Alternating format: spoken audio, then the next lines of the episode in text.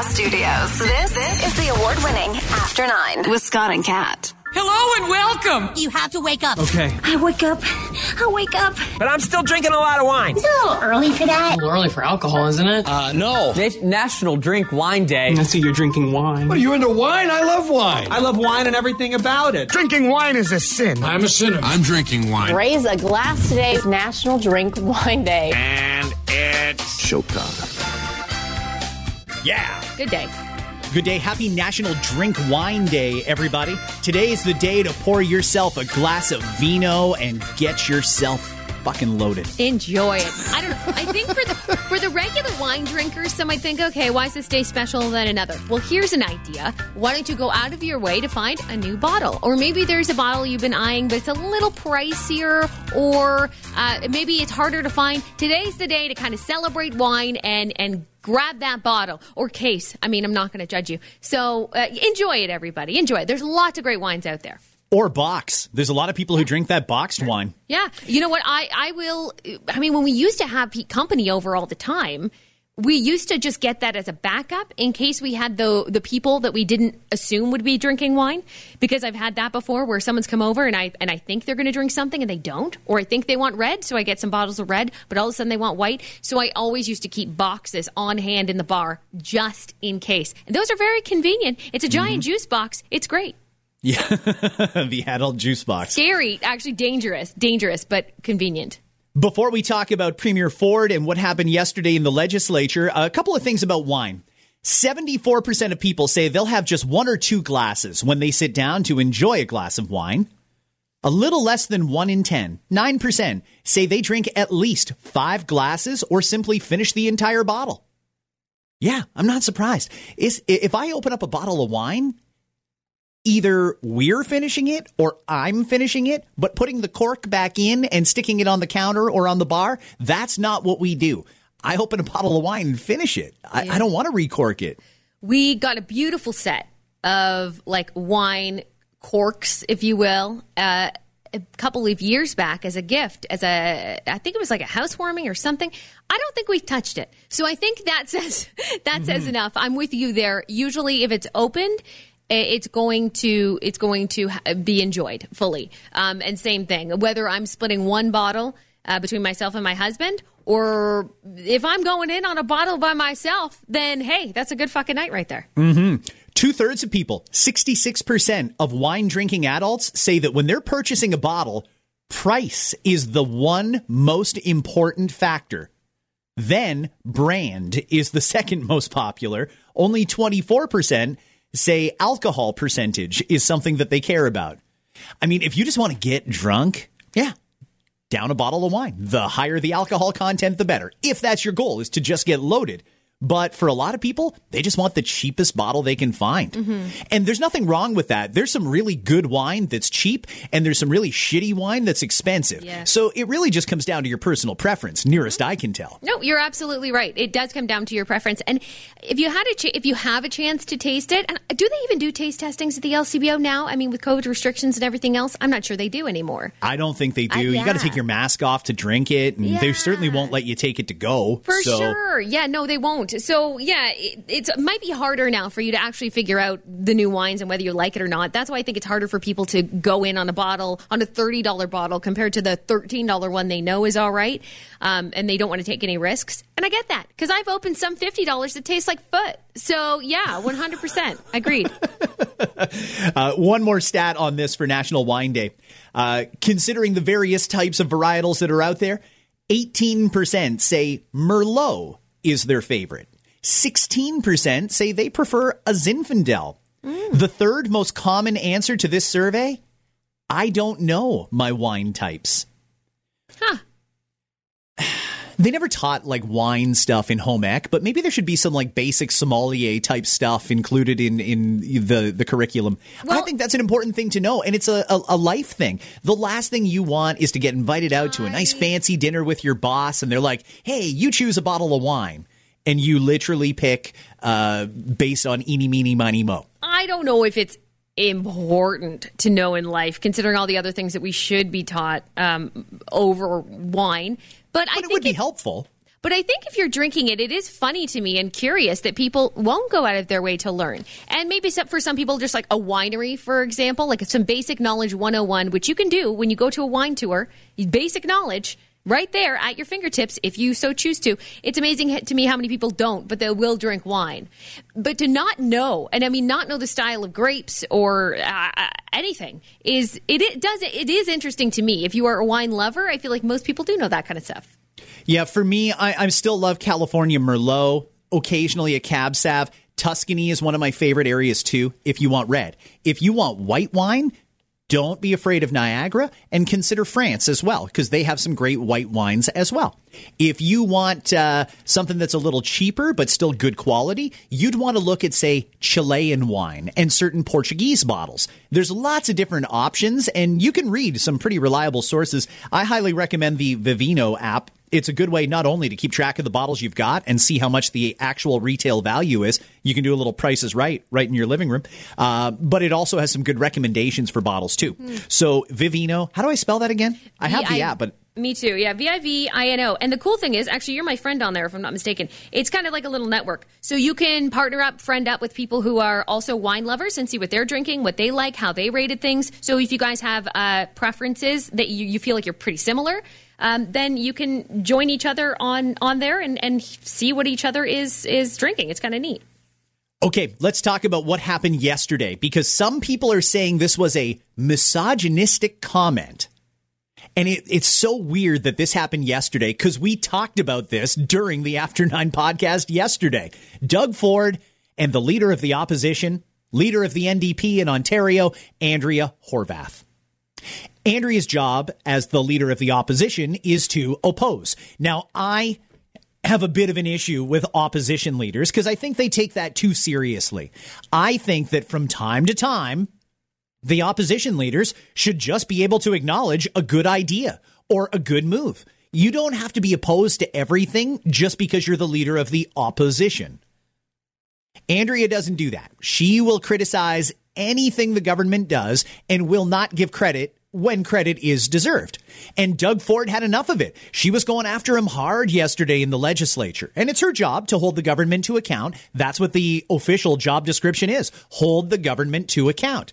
But she was going after him yesterday. And finally, he said, well, actually, we can play it. This was yesterday in the Ontario legislature sitting there and constantly criticizing from day one, uh, putting confusion with the, the public about uh, paid uh, sick days, rather than sending uh, and just sit there and criticize and criticize. You know, it's, it's like it's like listening to nails on a chalkboard. Listening to you. Okay, so I think it is the biggest stretch to call that a misogynistic comment. I really do. I think he was sick of hearing her words, but I think it wouldn't have mattered if it came from her as a as a woman or from a man. I'm sure he was sick of hearing it over and over and over again. Um, did he have to go out of his way to say nails on a chalkboard? Uh, he could have chose different words, but I think it's a huge stretch to call that misogynistic. I think it's kind of ridiculous, honestly. And then to make matters worse, even though she wasn't necessarily the one that called out it, it as misogynistic, I don't do not believe she used those words at all. I think it was someone else in her party, if I'm not mistaken. The leader of the uh, Liberals in the House. Okay.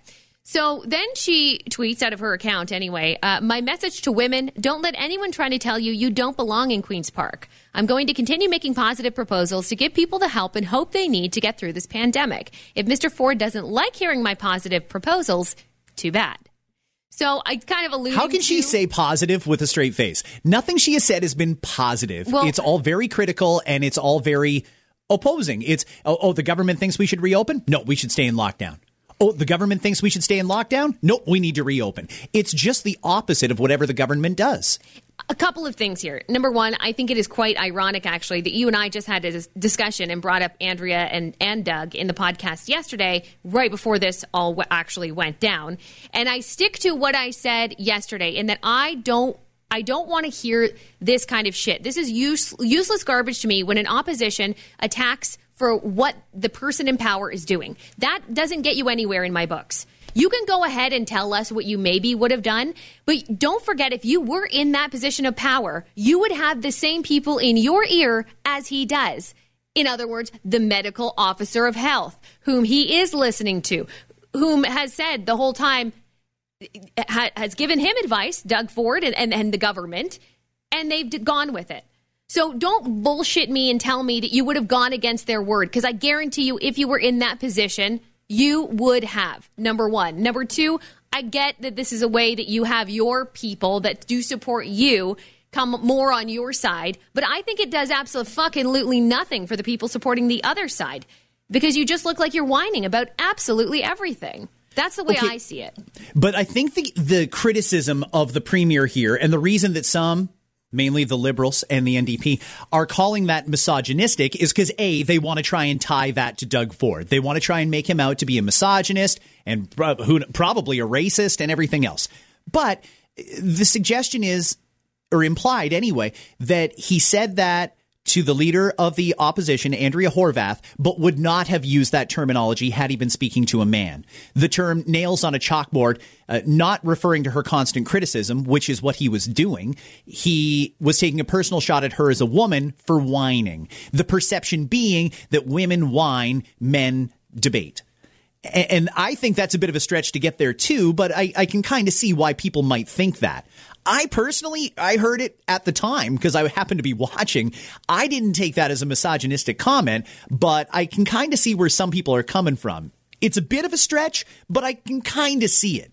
I don't think he meant it that way at all. But if you were him, would you apologize for the perceived, per- well, the perception that it was misogynistic, or does he even have to apologize for that? he needs to apologize. I don't know. That's just how I see it. And in all fairness, I've heard men talk that that sound like nails on a chalkboard just as much as women. I personally don't see it that way. And if he does that, he's almost admitting like that's what the intention was behind the comment. And so for me to say that I've heard men say things that sound and they sound like nails on a chalkboard constantly, especially in politics. Can I just mention? There's a lot of those.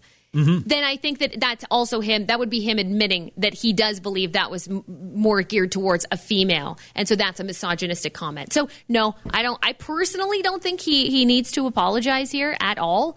Um, I, I, that's just I don't know. That's just the way I see it. And I understand being fed up with hearing it constantly. That's part of the job, though. He needs to suck that up too. To be fair, he needs to suck up that there's going to be the opposition in his face. That's their job. Like you mentioned, Scott, that's the exact job description to kind of constantly question it. Do they question it a lot? Sure. But stick to your guns, stick to what you're doing. You got to focus. Take a lot more off the personal part, maybe, and, and just focus on what you're doing and stick to it, and uh, it'll be fine. There's way too many politicians that don't want to take any accountability whatsoever. And I'm going to do this here for John Tory, whom I like, by the way. I, know John fairly well, and and I think for the most part he's been a fairly good mayor for Toronto. But him and Bonnie Crombie, another one I actually really like, and Patrick Brown too. I, it sucks that I got to do this, but it really seems like they are pandering right now, and they don't want any criticism at all. Yesterday, the chief medical officer of health in Toronto, Dr. Eileen de Villa, and the chief medical officer of health in Peel region, his name is not on the news as much as the other ones are, uh, Dr. Lawrence Loh, There it is. They say they wrote letters to the province's chief medical officer, Dr. David Williams, and told them they don't think, or they told him they don't think that their regions should be let out of the stay at home order. They want lockdown in Brampton, Mississauga, Caledon, and the city of Toronto to stay in place until at least March the 9th.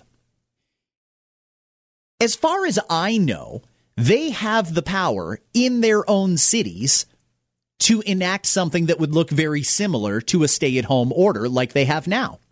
But they're volleying this to the premier. They're going to send it up the ladder to Queen's Park. They want Doug Ford to come into Toronto and Peel and say, all right, you're staying under lockdown. And here's the benefit to Patrick Brown and Bonnie Crombie and John Tory in doing it that way. If it works and the numbers stay low, they can take all the credit for that and say, well, see, we told you we needed that lockdown to keep the numbers low if there's like some sort of a mass revolt and people that live in Peel or Toronto are livid and they're furious and they're going to other regions to start shopping, which we know they will, then they can just blame Doug Ford. Well, uh, we didn't impose the lockdown. Doug Ford did it. And they can distance themselves from it. Right. And I'm really kind of getting sick of people that want to have their cake and eat it too. You know, Bonnie, Pat, John, I think you guys need to just make a decision. You guys need to wear it. If you really, really want to be kept in lockdown, that's up to you. You're the leaders of those cities. But you should wear that. You should own that. Mm-hmm. You should make that decision for your area and then face the electorate during the next election based on that decision. And, and you will. And you should also have to answer specifically to the businesses and the small business owners that are going to be quite upset with that choice should you make it. Well, the thing is, we're kind of arguing a hypothetical when it comes to these lockdowns because no matter how you slice it, no matter what metric you look at, the numbers are way, way, way down. I mean, hospitalizations now are less than half what they were a month ago. ICU capacity, we've got a lot of it. Ventilators, we've got a ton of them. The numbers are coming down. Active cases decrease every single day, and the number of new infections are below a thousand, three days in a row now. Now, I don't think that necessarily means we just tear the, the reins off and, and say, have at it, go ahead and have yourselves a party, and let's open up the nightclubs but we can start to transition back. And that's what the rest of the province has done. And I thought that's what Toronto, Peel, York, and North Bay were looking forward to doing come Monday. But now Toronto and Peel want to go it alone and stay locked down. I'm not even sure that that's practical for them to stay locked down when all the areas around them are opened back up. And York region, they're under stay at home right now. They they want to open again on Monday. They want to be let out of that. They'll probably go to the gray zone, which means a maximum of 10 people inside non-essential businesses at a time, but they want to reopen. It's just Peel and Toronto. Hmm. And and if they want to do that and, and they firmly believe in the advice they're getting from their chief medical officers, de Villa and Loh, fine but they got to own that decision and not try and blame it on the premier if there's a big backlash. But it really seems like they're trying to play it down the middle and have it both ways. Do you agree with that assessment? Yeah, I, I, I, I do. And I'm glad that I'm not someone who has to make a decision here in any of these cases because yeah. I feel like you can't you can't necessarily win. But you're right, they're trying to win no matter what. They're trying to win every everybody over. I, I would love to hear from the businesses and how they feel about it though, because that is uh, uh, that's something to look at if you're going to go ahead and make a decision like that. But not scientific in any way. But I did do a bit of a poll yesterday on Twitter and on Facebook, and I flat out asked people if you live or or own a business in York, sorry, in Peel or Toronto, what do you think of your leaders saying they want to stay locked down for at least two more weeks? Two, two people said I respect that decision. Wow. Only two. Wow. And one thing that I wasn't able to find out from those people is if they're getting a steady paycheck no matter what. Because when the number, hey, believe me, I, I, was the one who was waving the flag, stay at home, uh, follow public health rules, wash your hands, wear your masks, all that sort of shit. I was doing that when the numbers justified it. But now the numbers don't really justify being locked down anymore. We can at least begin to reopen. And if they want to go it alone and do that, fine. But I just see a lot of people that live in Brampton, Mississauga, Toronto, and Caledon going to York region, going to Halton, going to uh, Hamilton, Niagara. And, and doing some shopping there, getting their nails done and stuff like that. Why keep those gyms in Toronto and those restaurants in Toronto closed when we know full well you can just cross the street on Steeles or cross the street at whatever the Mississauga Oakville border is and go and dine or get your nails done or work out there. It doesn't make any sense to me because I don't think that the people who disagree with this decision are going to follow that stay at home rule as closely as they did when everything was locked down. Mm-hmm. And that's just going to spread this shit everywhere. That's the last thing we need. Yeah. Yeah, you're absolutely right. That worries me as well. That does. And we've we've had that worry before. Here we are again. Pat, Bonnie, and John. That's a weird way to put it. Uh, guys, if you want to do it, fine. But at the end of the day, you just keep in mind everyone's going to have to face the electorate at some time. For Doug Ford, it'll be next June. June 2022 is the next provincial election. I believe the next municipal election is this October, is it not? I, I, I might be wrong. I don't even mm. know if you would know that. But we do have municipal elections coming up too, and that's where you can have your say on your mayors. One thing I would suggest, though, something to think about maybe we should start putting chief medical officers up for a vote. Maybe if Dr. Eileen de Villa wants to continue being Toronto's chief medical officer of health, she should have to campaign for that job. She gets paid for it. This isn't a volunteer position. She's taken a taxpayer salary to do that job. And there's a lot of people who disagree with some of the decisions that she's made and some of the statements she's made. Maybe she should have to run for reelection. Maybe we should elect these doctors. Is there anything to that, or is Yeah, that bad when actually, we start that's a- electing doctors? That's an I. The, you know what? There might that you. Well, I also in- think we should elect judges personally, but You- that's just me. Yeah, you might run into a little bit of trouble once you start opening that because of that exact reason. Then you have to start looking at other things too. And then, do we really want that? I don't know. In some Well- in some days, yes. So other days, maybe not. I don't know that we necessarily want our doctors to become political, but you can't deny the fact there's certain doctors that will talk to any television camera in front of them. They certainly like all this TV time. And specifically, just again, back to Peel in Toronto for a second. Those mayors are holding daily or weekly news conferences with the, the Yes. media's there and everything. Yeah. And I get the impression they really like that attention. I mean, normally, if you're the mayor of Brampton, you don't get a whole lot of TV time because typically that gets occupied by the Toronto mayor. But these guys are getting a lot of attention in Brampton and Mississauga and and all over the place. Yeah. A- and I'm I don't want to say they're doing it because they love the spotlight. I don't think that that's an accurate statement to make at all. But I, I certainly don't think they dislike the attention. Well, I think that you what you the worry would be is if someone wanted to be in that spot for that reason, for the wrong reasons, and not for the focus on what sh- what should be focused on, which is the medicine and and everything else that needs to be focused on. So that's yeah, that's a little bit scary actually to think. Well, I mean, the doctors make decisions based on medical advice, but they're making decisions just on medical advice. They're not taking into account other factors like the economy, the suicide rate, and things like that. And and they don't have to because they're just in charge of medicine. Uh, maybe they would consider those other factors if they had to face the public afterwards. And if you don't do a good job, you get replaced next time around. If you like doing this gig, you can keep doing it, but you need to ask for a mandate from the public to continue doing that. Although let's fucking hope this is the last pandemic for a while. I mean, if we go another hundred years without one, I'll be pretty happy when this is over with. Enough's enough. Uh, a couple other things that we got to cover here. The Blue Jays have announced they're going to play their first two homestands of the regular season down in Dunedin. That came down this morning officially, although it's been rumored for a couple days now. Good. Nobody's going to fucking Rogers Center to watch a ball game this year. Mm-hmm. We don't want other teams from. We're the only Canadian team, in case you forgot. We don't want every American team in baseball with a 30 man roster plus staff flying in and out all the time. yeah, we you don't. can't be no, you can't be too upset by this decision, really, or surprised by it, I should say too. I don't think so either. I mean, uh, fuck. That's a no brainer to me. Stay down in Florida. It's a lot cheaper to fly in the States. Do your thing there, play the season, and we'll see you next April at Rogers Center. Uh, They can say the first two homestands of the season, but I don't know if the Jays are coming back before the playoffs. I could see maybe if enough people get vaccinated in the next six months, maybe they can come back and play at Rogers Center for the playoffs. And let's hope that they're there. I don't see anybody going to a fucking baseball game at the Dome in May or June or even July. It just doesn't seem likely. A Couple other stories that I want to mention here. Number one, 73% of us admit they're afraid to drive in the snow.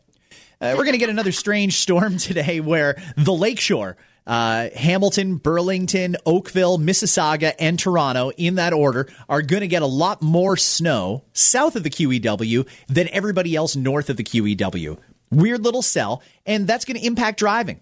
And now 73% admit they're scared to drive in snow and ice. Yeah. One in seven say they have zero confidence in themselves driving in those winter conditions. Whoa. That's a little fucking should- scary. There, there's no way you should get behind the wheel if you have zero confidence in yourself, no matter what. There's, you should not be behind that wheel if you have no confidence. That's that's actually scary to think that people are still driving, knowing that they aren't even confident in themselves. 23% of women say they are not at all confident driving in winter weather. Only 8% of men say the same thing. Okay, count me as part of the 8% because I've got a big truck with four wheel drive, not all wheel drive, four wheel drive.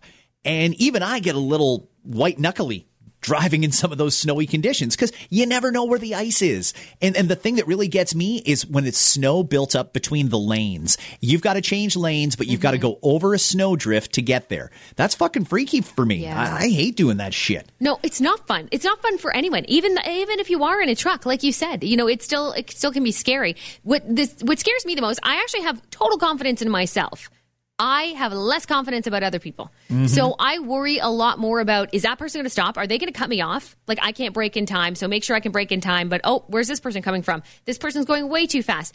My worries usually surround the other drivers around me more so than me because I, I know how to handle it for the most part. And that comes from my dad when I first got my license, really teaching me not to be afraid of it. Like this is how you do it. You as, as long as you have all your your winners on and everything else, this is how you drive in the snow. And I was kind of taught young to do that. But you there's a lot of things you cannot control when you're in that atmosphere. And other people, that's one of them. So you can't really control if someone's going to drive like an absolute asshole and cut you off in the middle of an ice patch. You know, there's a lot that you cannot control. That's the factor for me that freaks me out driving in this weather.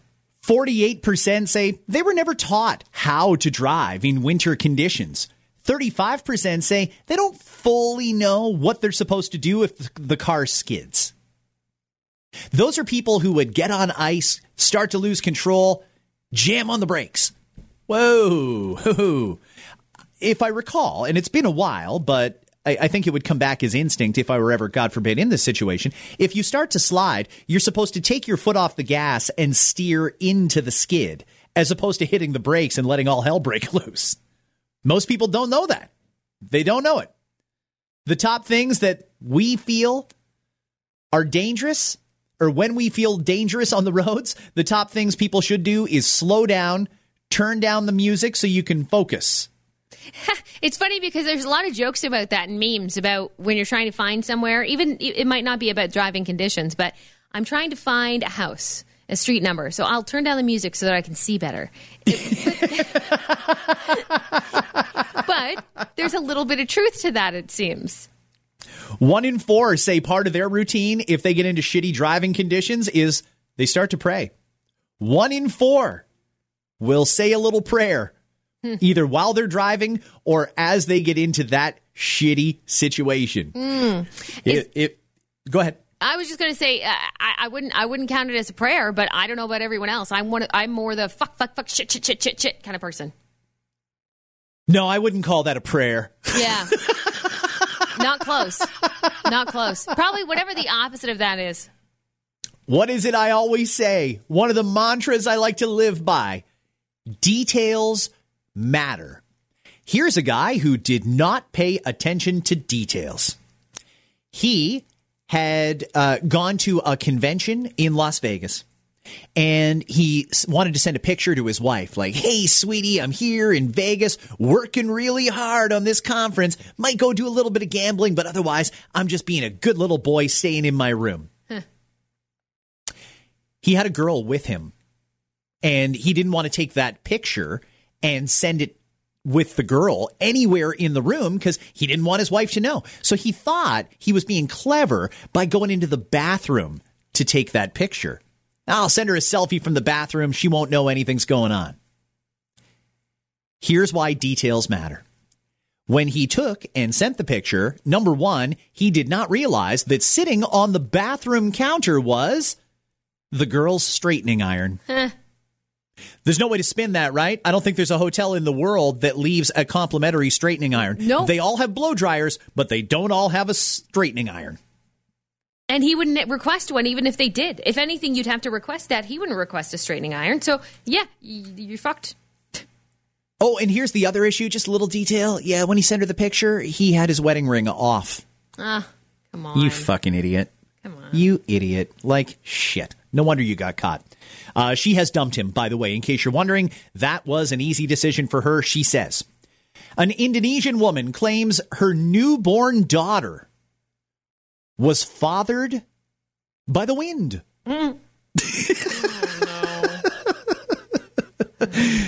Here's what she says After my afternoon prayer, I was lying face down. And then suddenly I felt a gust of wind enter my vagina. 15 minutes later, I was in the living room and started feeling what turned out to be labor pains. So she went to a local medical clinic. Turns out that gust of wind knocked her up, Kat, Oh, because she gave birth to a six pound, four ounce baby girl. Congratulations on your new arrival. The clinic's director speculates that the woman was already pregnant, but didn't realize it until she actually went into labor. Is it possible to mistake semen for the wind? Is it possible when you're laying on your tummy on a windy day for that wind to get right up there in your hoo ha? Of course not. Is she claiming she's a virgin? Nearest I can tell, she is not claiming she's a virgin, but I believe she's claiming she did not have sex to bring on this pregnancy, or she simply doesn't remember what happened all those months ago. Okay. Or she truly believes that wind went up her vagina and impregnated her ovaries. If the wind starts carrying semen, my God, look out. We're all fucked. We're Forget COVID. You should be wearing condoms at all times. No masks, just condoms. Um, Fuck. If you can get somebody pregnant with the wind, I'm out. That'll make me stay home.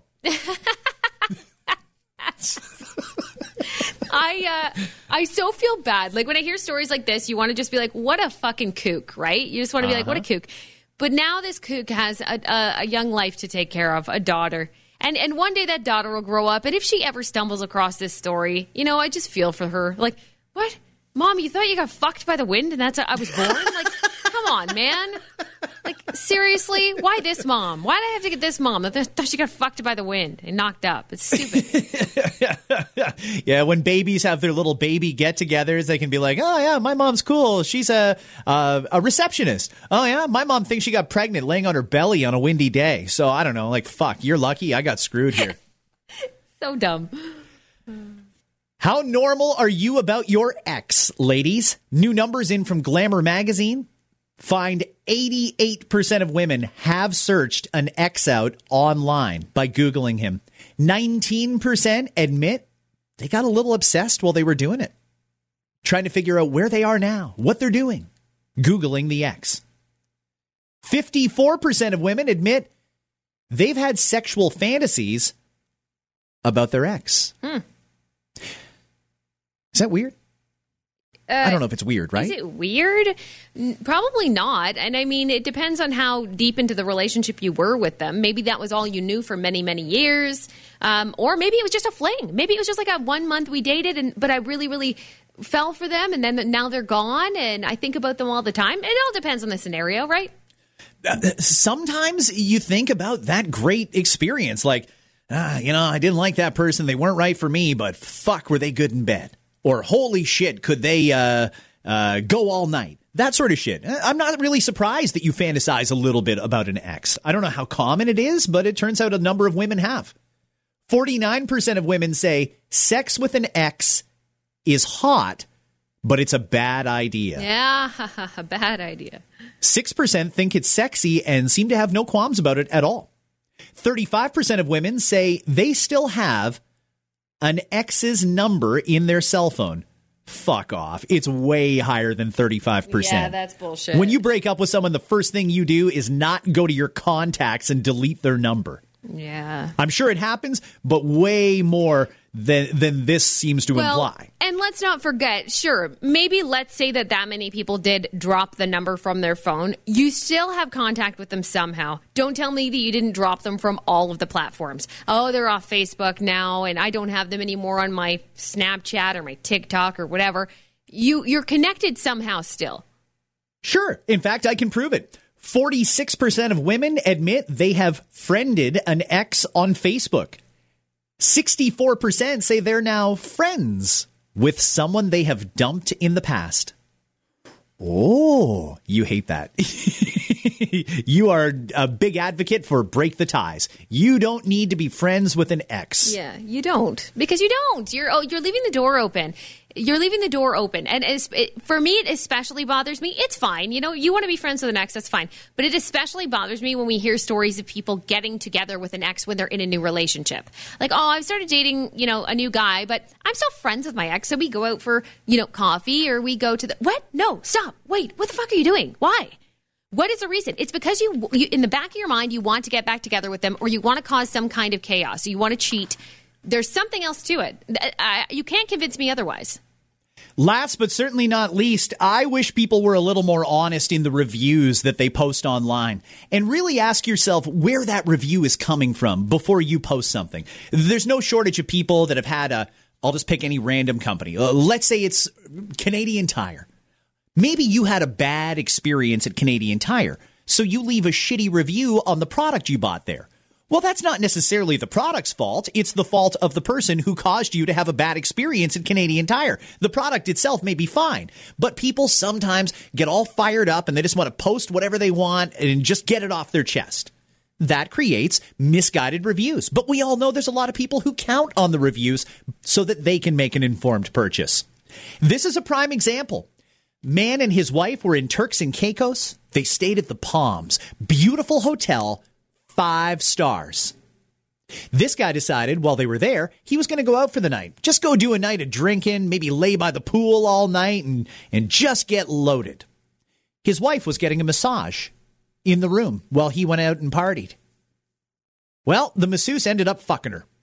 So, whoa, this whoa, guy. Whoa, is that on the menu?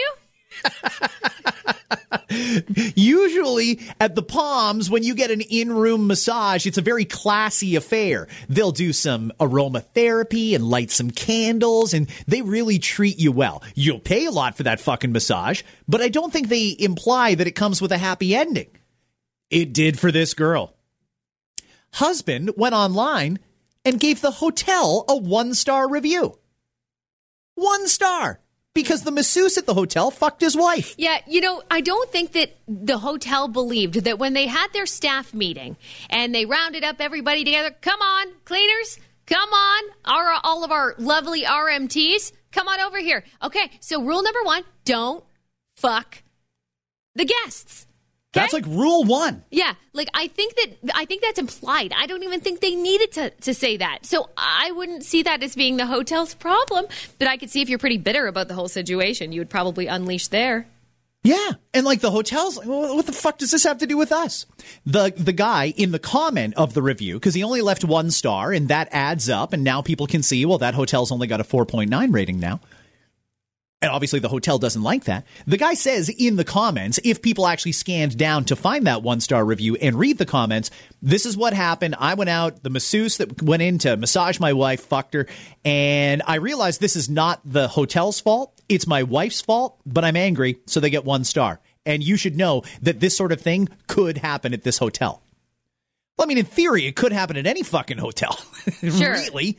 Sure. It has nothing to do with the Palms. Yeah it probably has to do with your horny wife. So that's probably the issue there. Thank you. Did he did he say any, like now I need to know more about this couple. Did he break up with her?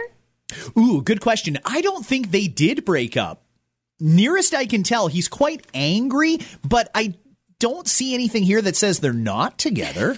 he should have gone in for a massage the next day and requested someone and be like, ah, there's my dick. Ah, I know, I know you guys do things. Huh? what do you think?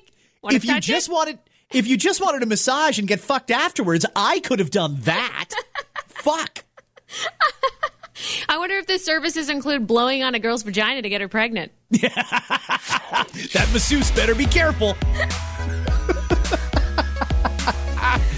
Thank you for listening to this edition of After Nine. One more to go this week, and tomorrow Dave Blizzard will join us. Hit that subscribe button, and you will get all future episodes when they come out. Have yourselves a great Thursday, and if you're driving around the lakeshore, west end of Lake Ontario, holy shit, be careful. If you can't drive in the snow, don't drive in the snow. Be careful, be confident.